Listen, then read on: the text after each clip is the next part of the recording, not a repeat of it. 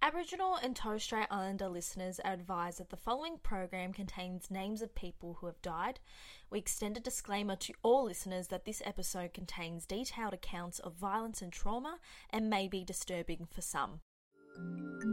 Australia Explained, keeping you on top of all things down under. In this episode of Australia Explained, we break down the Tasmanian genocide, what happened, why people don't know about it, and how we can work towards reconciliation. Hello, everyone. My name is Tanya Ragusa, And I'm Vanessa DeGrazia. And welcome back to another episode of Australia Explained.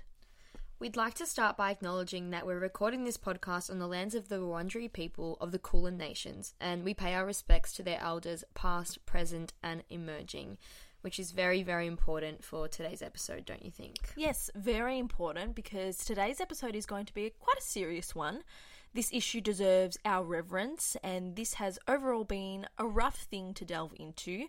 There are a few of our episodes that have gotten to the core of this issue, namely um, our slavery one, and also the one we posted on Invasion Day about the invasion of Australia, but also ties in with the treatment of asylum seekers too. Yeah, this ep can be seen as a continuation of the Invading Australia episode by telling you one part of what occurred after the British invasion. And I only learned about this topic in the second year of my university degree. So I was only ever coming across this as a 20 year old, never taught, taught it before, never been exposed to it. Um, and it was in a subject called History of Violence, which tells you a lot about the subject. Yeah, and I first heard about it from you. There you go. So definitely not common knowledge. Um, and I want to begin this episode with a conversation about the complexities of talking about and teaching Indigenous history. So this episode was one of the very first topics that we wanted to talk about when we first created this podcast many moons ago. Um, but for many reasons that we'll delve into, we had a few issues to work through before we made it. Yeah, one being that neither of us identify as Aboriginal or Torres Strait Islander. So, in a lot of senses, we felt like this wasn't our topic to talk about, nor could we speak on behalf of people's experiences. Um, we searched and we reached out to a lot of scholars and experts, and all of these sorts of people who were connected to the topic um, because we really wanted to centre black voices, but we found that these scholars themselves were all either non Indigenous, and the small people of the small pool of people who we actually wanted their input and valued their opinions on this topic were the sorts of senior people that wouldn't and shouldn't expend time and energy on our little podcast. At the end of the day, um, it's not their responsibility to educate non Indigenous people. Yeah, for sure. And we debated between the two of us whether to do the episode at all. And six months later, we've come to the conclusion that we would, for the simple yet dearly important reason that this, I mean, I don't even know what word to use. I want to say black mark, but um, this absolutely vile time in our history, it's not really known about. So we put up an Instagram story asking um, if people had heard of the Tasmanian genocide, and a big majority said that they hadn't, which really showed that we should make this episode. Yeah, and for those who responded who live in Victoria, a few people said that the only subject they learnt about it in was in a VCE subject called Australian History, which is actually one of the subjects that has the lowest enrolments across all of VCE. So it's not common knowledge whatsoever. Um, so on that basis, we decided to do it, and that's when we soon ran into our next issue, which is one of the complexities of talking about and teaching Aboriginal and Torres Strait Islander history, is that it's very difficult to find those primary resources from the time of the event that come from the groups in question. So in this case, it was the Palawa people um, in Tasmania. And this is due to a number of reasons. Firstly, Aboriginal and Torres Strait Islander cultures generally practice oral traditions, which means they verbally pass down knowledge through stories um, and fables and things like that. And, you know, also the fact that there are many unflattering accounts of the British that might have had more a more realistic presentation of the events that were generally not kept or very well taken care of. And um, that means that we can't access a lot of these events and accounts in written form. Um, also, in many cases, Aboriginal and Torres Strait Islanders were killed off in, in mass, and there were not many people left to record these histories. So it works against them in a few ways. And in the words of Palawa woman Heather Sculthorpe, the attempted extermination of our people, in this case she's talking about the Palawa people, was so almost complete that few of those stories have been handed down. Yeah, a very powerful quote. Um, this means that we're often left with a bunch of records of these events that were created by colonizer soldiers, politicians, and general rich white guys who spent their time fulfilling their interests in photography and biological genocide. And I, I don't even mean that as a joke, that's a genuine um, pattern that I found in these resources. Um, this doesn't mean that the true events of history can't be uncovered, but it definitely means it takes some real in depth research and critical analysis um, of all the accounts that are available. Um, to give another quote here, this one's from a lady, Auntie Margaret, who's a Wurundjeri woman of the Kulin Nation, the nation in which Tanya and I are recording this pod. Um, she says that sometimes we have to rely on colonizer writings. It's just the way it is, it's the resources that are there, and we might as well make use of them for a better purpose. That being said, we've made an effort to center black voices and research in this episode. I mean, I've never spent so many hours writing an episode. I really, really wanted to get it right, and that's why it's also a pretty long one. Um, as usual, all the sources will be in the show notes, so we encourage you to go have a look at those when you finish listening. And also, in research for this ep, we accessed a lot of physical resources at the State Library of Victoria. So, if you are wanting to get in touch with those, let us know and we can let you know what we use to help us write this episode. Um, so, we say all this because we want to encourage you all to contemplate how the history of Australia that we know has been purposely constructed and why it's been constructed that way. We want you to consider the sheer whiteness of the way we've been raised to understand our country and how it can perpetuate certain ideas about race. Okay, so what happened in Tasmania? So, basic geography Tasmania has been separated from mainland Australia for around 10,000 years, and people had been living in Tasmania for 30,000 years before that. A long time. Yeah, for a long time, they were actually the most southern population in the world. So, people in Tasmania were there before anyone ever inhabited Chile, Argentina, or South Africa, which is right at the bottom of our globe. Yeah, so it's a very, very old culture. And there were at least four different nations on the land that we call Tasmania, and dozens and dozens of clans. They did consider themselves to all be part of one nation, the Palawa Nation, and they were a predominantly nomadic people. They followed food across the different seasons shellfish, seabirds, wallaby, heaps of different veggies. And seeing as they were separated from the mainland for over 10,000 years, which, mind you, to quantify 10,000 years, that's around the same time humans first began to grow wheat like and farm, aka a really, really, really long Yeah. time ago. Um, so they were kind of different from Aboriginal cultures on the Australian mainland in language and practices and things like that. Yeah, so they were very unique in the ways in which they lived because they were separated from the rest of mainland Australia. But British colonisers first came to Tasmania, or what they called um, Van Diemen's Land, in September 1803. So this was around 20 years after British settlers first came to Botany Bay, which we covered in our Invading Australia episode. And at this point in 1803, the Palawa population is estimated to be up to 15,000 people, but accounts do vary, of course, because the sources are very widespread. But by 1830, all Aboriginal hunting grounds had been occupied by the British, and there were only around 400 Palawa left.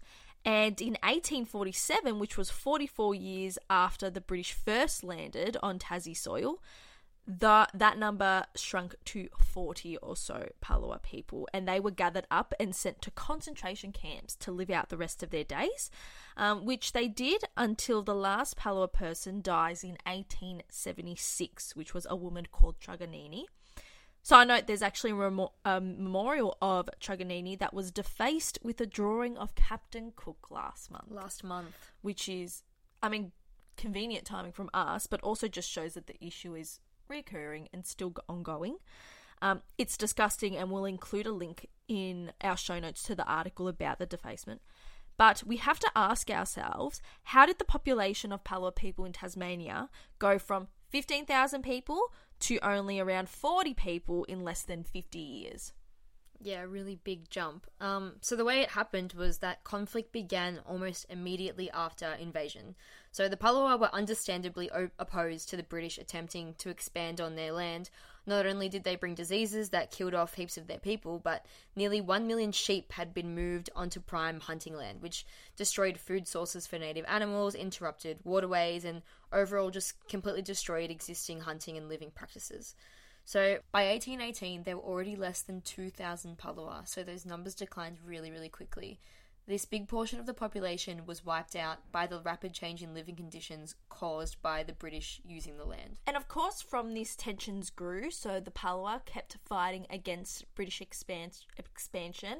And the colonizers initially attempted to try the Palawa as criminals in court, but soon realized that this wasn't going to work. And of course, the Palawa weren't giving up because the stakes were too high and their entire livelihoods um, were on the line. So in 1824, this is regarded as the year when the situation transitioned from just a small conflict to a full scale war, which is now called the Black War. And a fresh colonel was sent in from Britain to lead this. He quickly passed laws that allowed British soldiers to raid Palawa camps and detain any Aboriginal person that they found. Um, soldiers were recruited and weapons were stockpiled. They actually encouraged ex soldiers to come settle in Tasmania by rewarding them with guns and ammunition. By 1828, a martial law had been declared in some parts of the island, and there was a five pound bounty to bring in an Aboriginal adult. Two pounds for a child, dead or alive, which is probably the most messed up fact I saw in this whole thing. And by martial law, we mean that the government or the, the people in power have the choice to come out and fire upon the population. So um, these British soldiers were coming out and using force against the indigenous populations. And the media of the day reported the Palawa as the aggressors attempting to stop the progress of this new great British colony in Tasmania, which, as the narrative um, about Aboriginal and Torres Strait Islander history seems to go, they were painted as, you know, the barbarian savages that wanted to kill the whites, and, you know, the British soldiers were representing progress and expansion and the modern world. It's it's the same tale. Yeah, sounds familiar. In, 19, in 1830, sorry, they began a battlefront called the Black Line, in which they arranged parties of soldiers in a horizontal line across the whole island, with the intention of forcing Palawa armies southwards. So, if you're picturing Tasmania, a line across it, they're trying to move them down. Down the island, eventually being able to round them up and send them to the small islands off the south coast. So the army that they used for this was huge. Around 10% of the European population on Tasmania was used for this battle, and it cost half the colony's revenue for the entire year. So clearly they were very dedicated to this cause. Yeah, so they're essentially trying to run them off the island by like pushing them down until they reach the coast. And whether this worked the way it was supposed to is highly debated.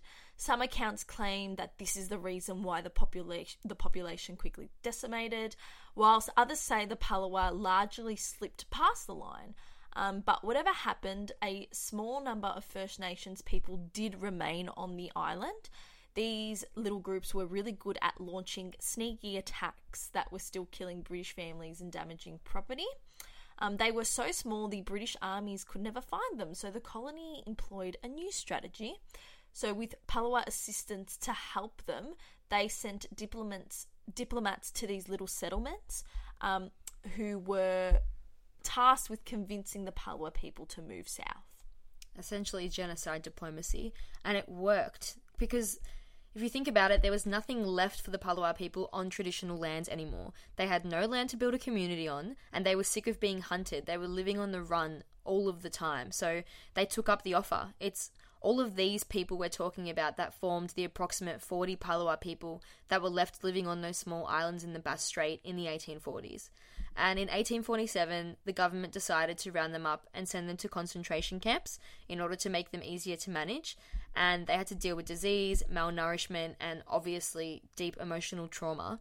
They'd effectively been killed and driven out, and the colonists had won the Black War. And referring back to our little spiel on colonised history, this account is derived by British sources and endorsed by the existing Palawan nation. So Clearly, for already mentioned reasons, we do not have records of how this conflict played out on the Palawa side. We don't have their accounts of their battle strategies, their resources, and policies, even though these things would almost certainly have played a huge role in the events.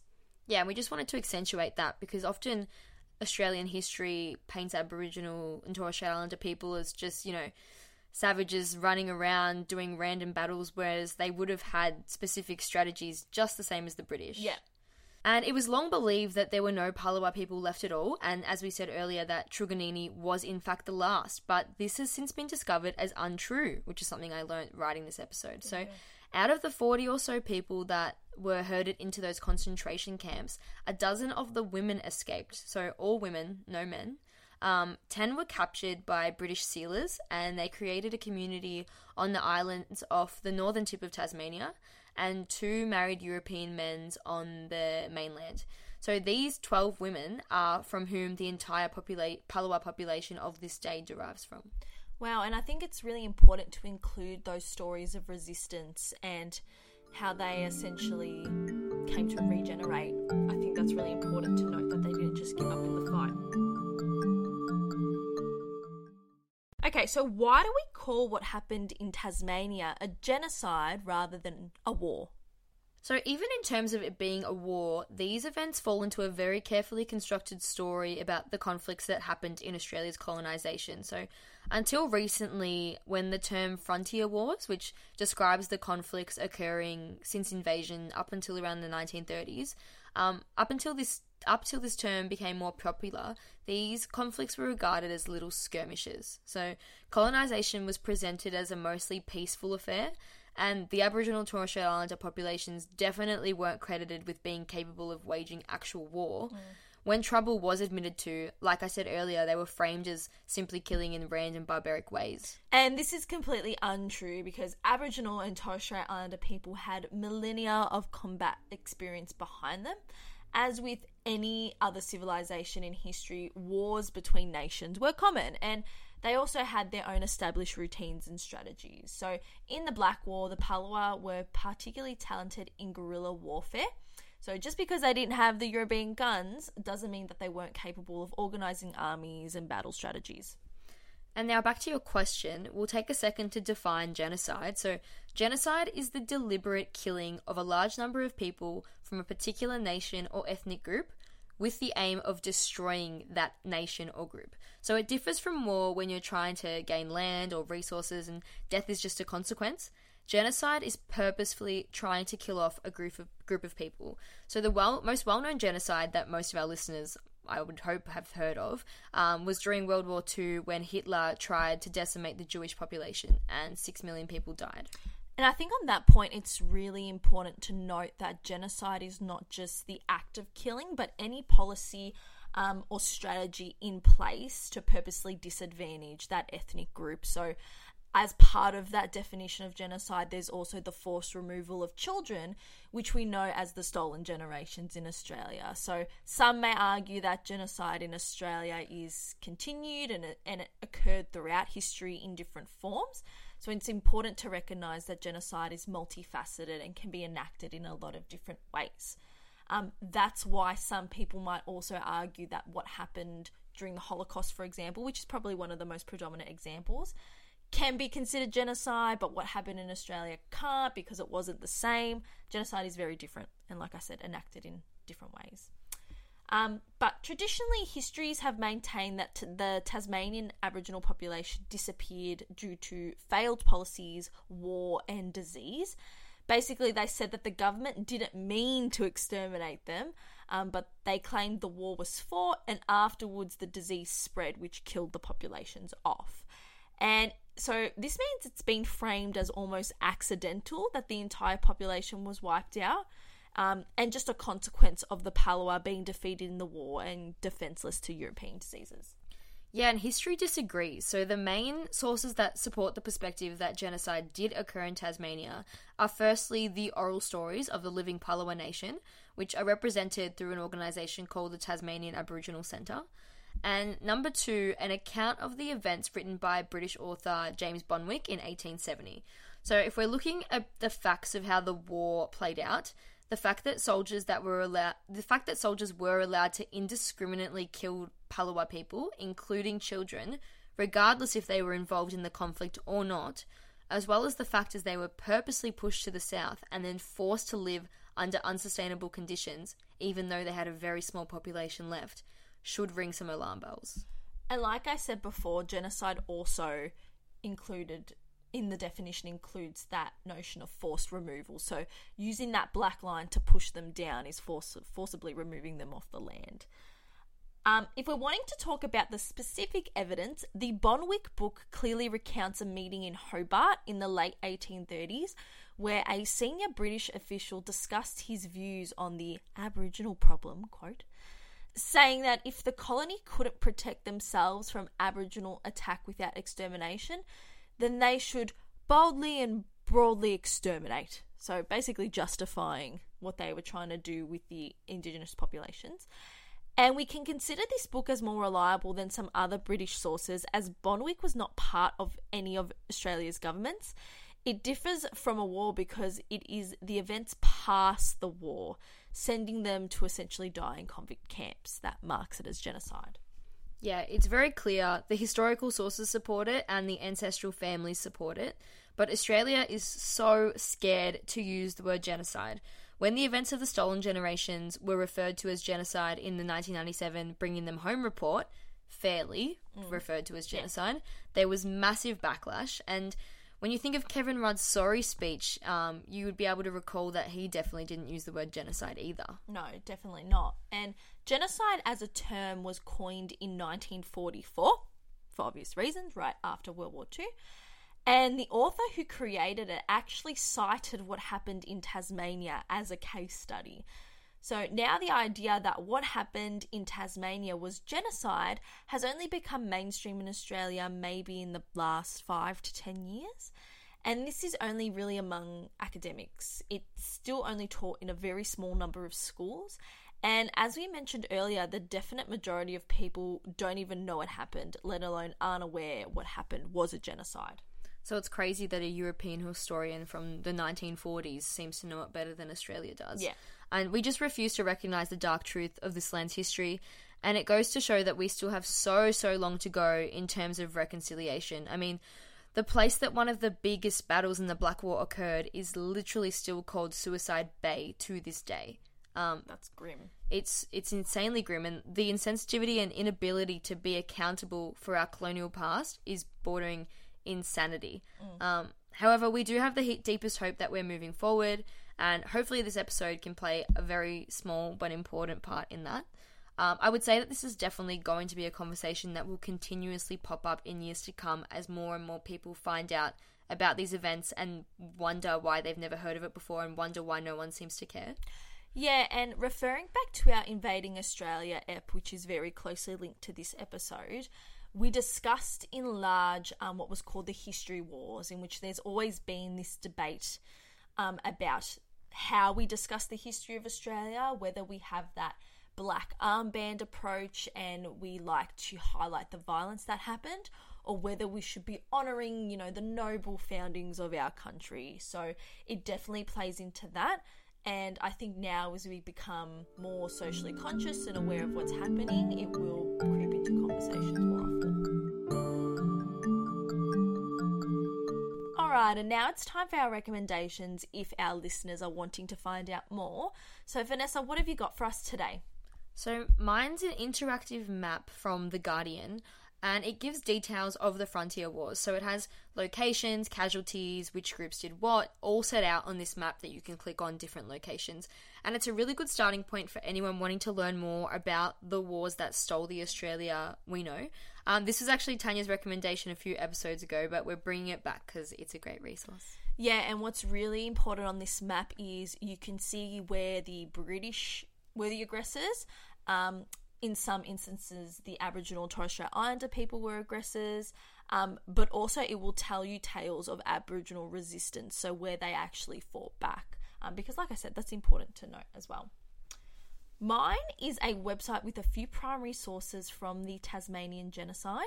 By primary sources, we mean sources from the time of the event. And I chose this one because I saw a painting called Governor Arthur's Proclamation to the Aborigines, um, who was one of the leading British soldiers at the time. And this is meant to depict the conflict that was happening in Tasmania. And it was very, very interesting to see that this painting was set out as the first thing happening was that an Indigenous man killed a British soldier first. Then, in revenge, another British soldier retaliates and kills this Indigenous man. But then that British soldier is executed by his own army for the murder. So, as if they were punishing the British soldier for murdering the um, Indigenous man. And I think this once again, we need our critical analysis hats on here to realize that this is coming from a British perspective, and they're probably wanting to paint the British as peaceful and um, remorseful for what they did. So, guess question to ask there is true or not true. And that's it from us today. Thanks for listening, and we hope you enjoyed this episode. We've had a few people tell us that they really like our history episodes and going in depth with this stuff. So if you do enjoy these episodes, let us know and we'll keep producing them for you.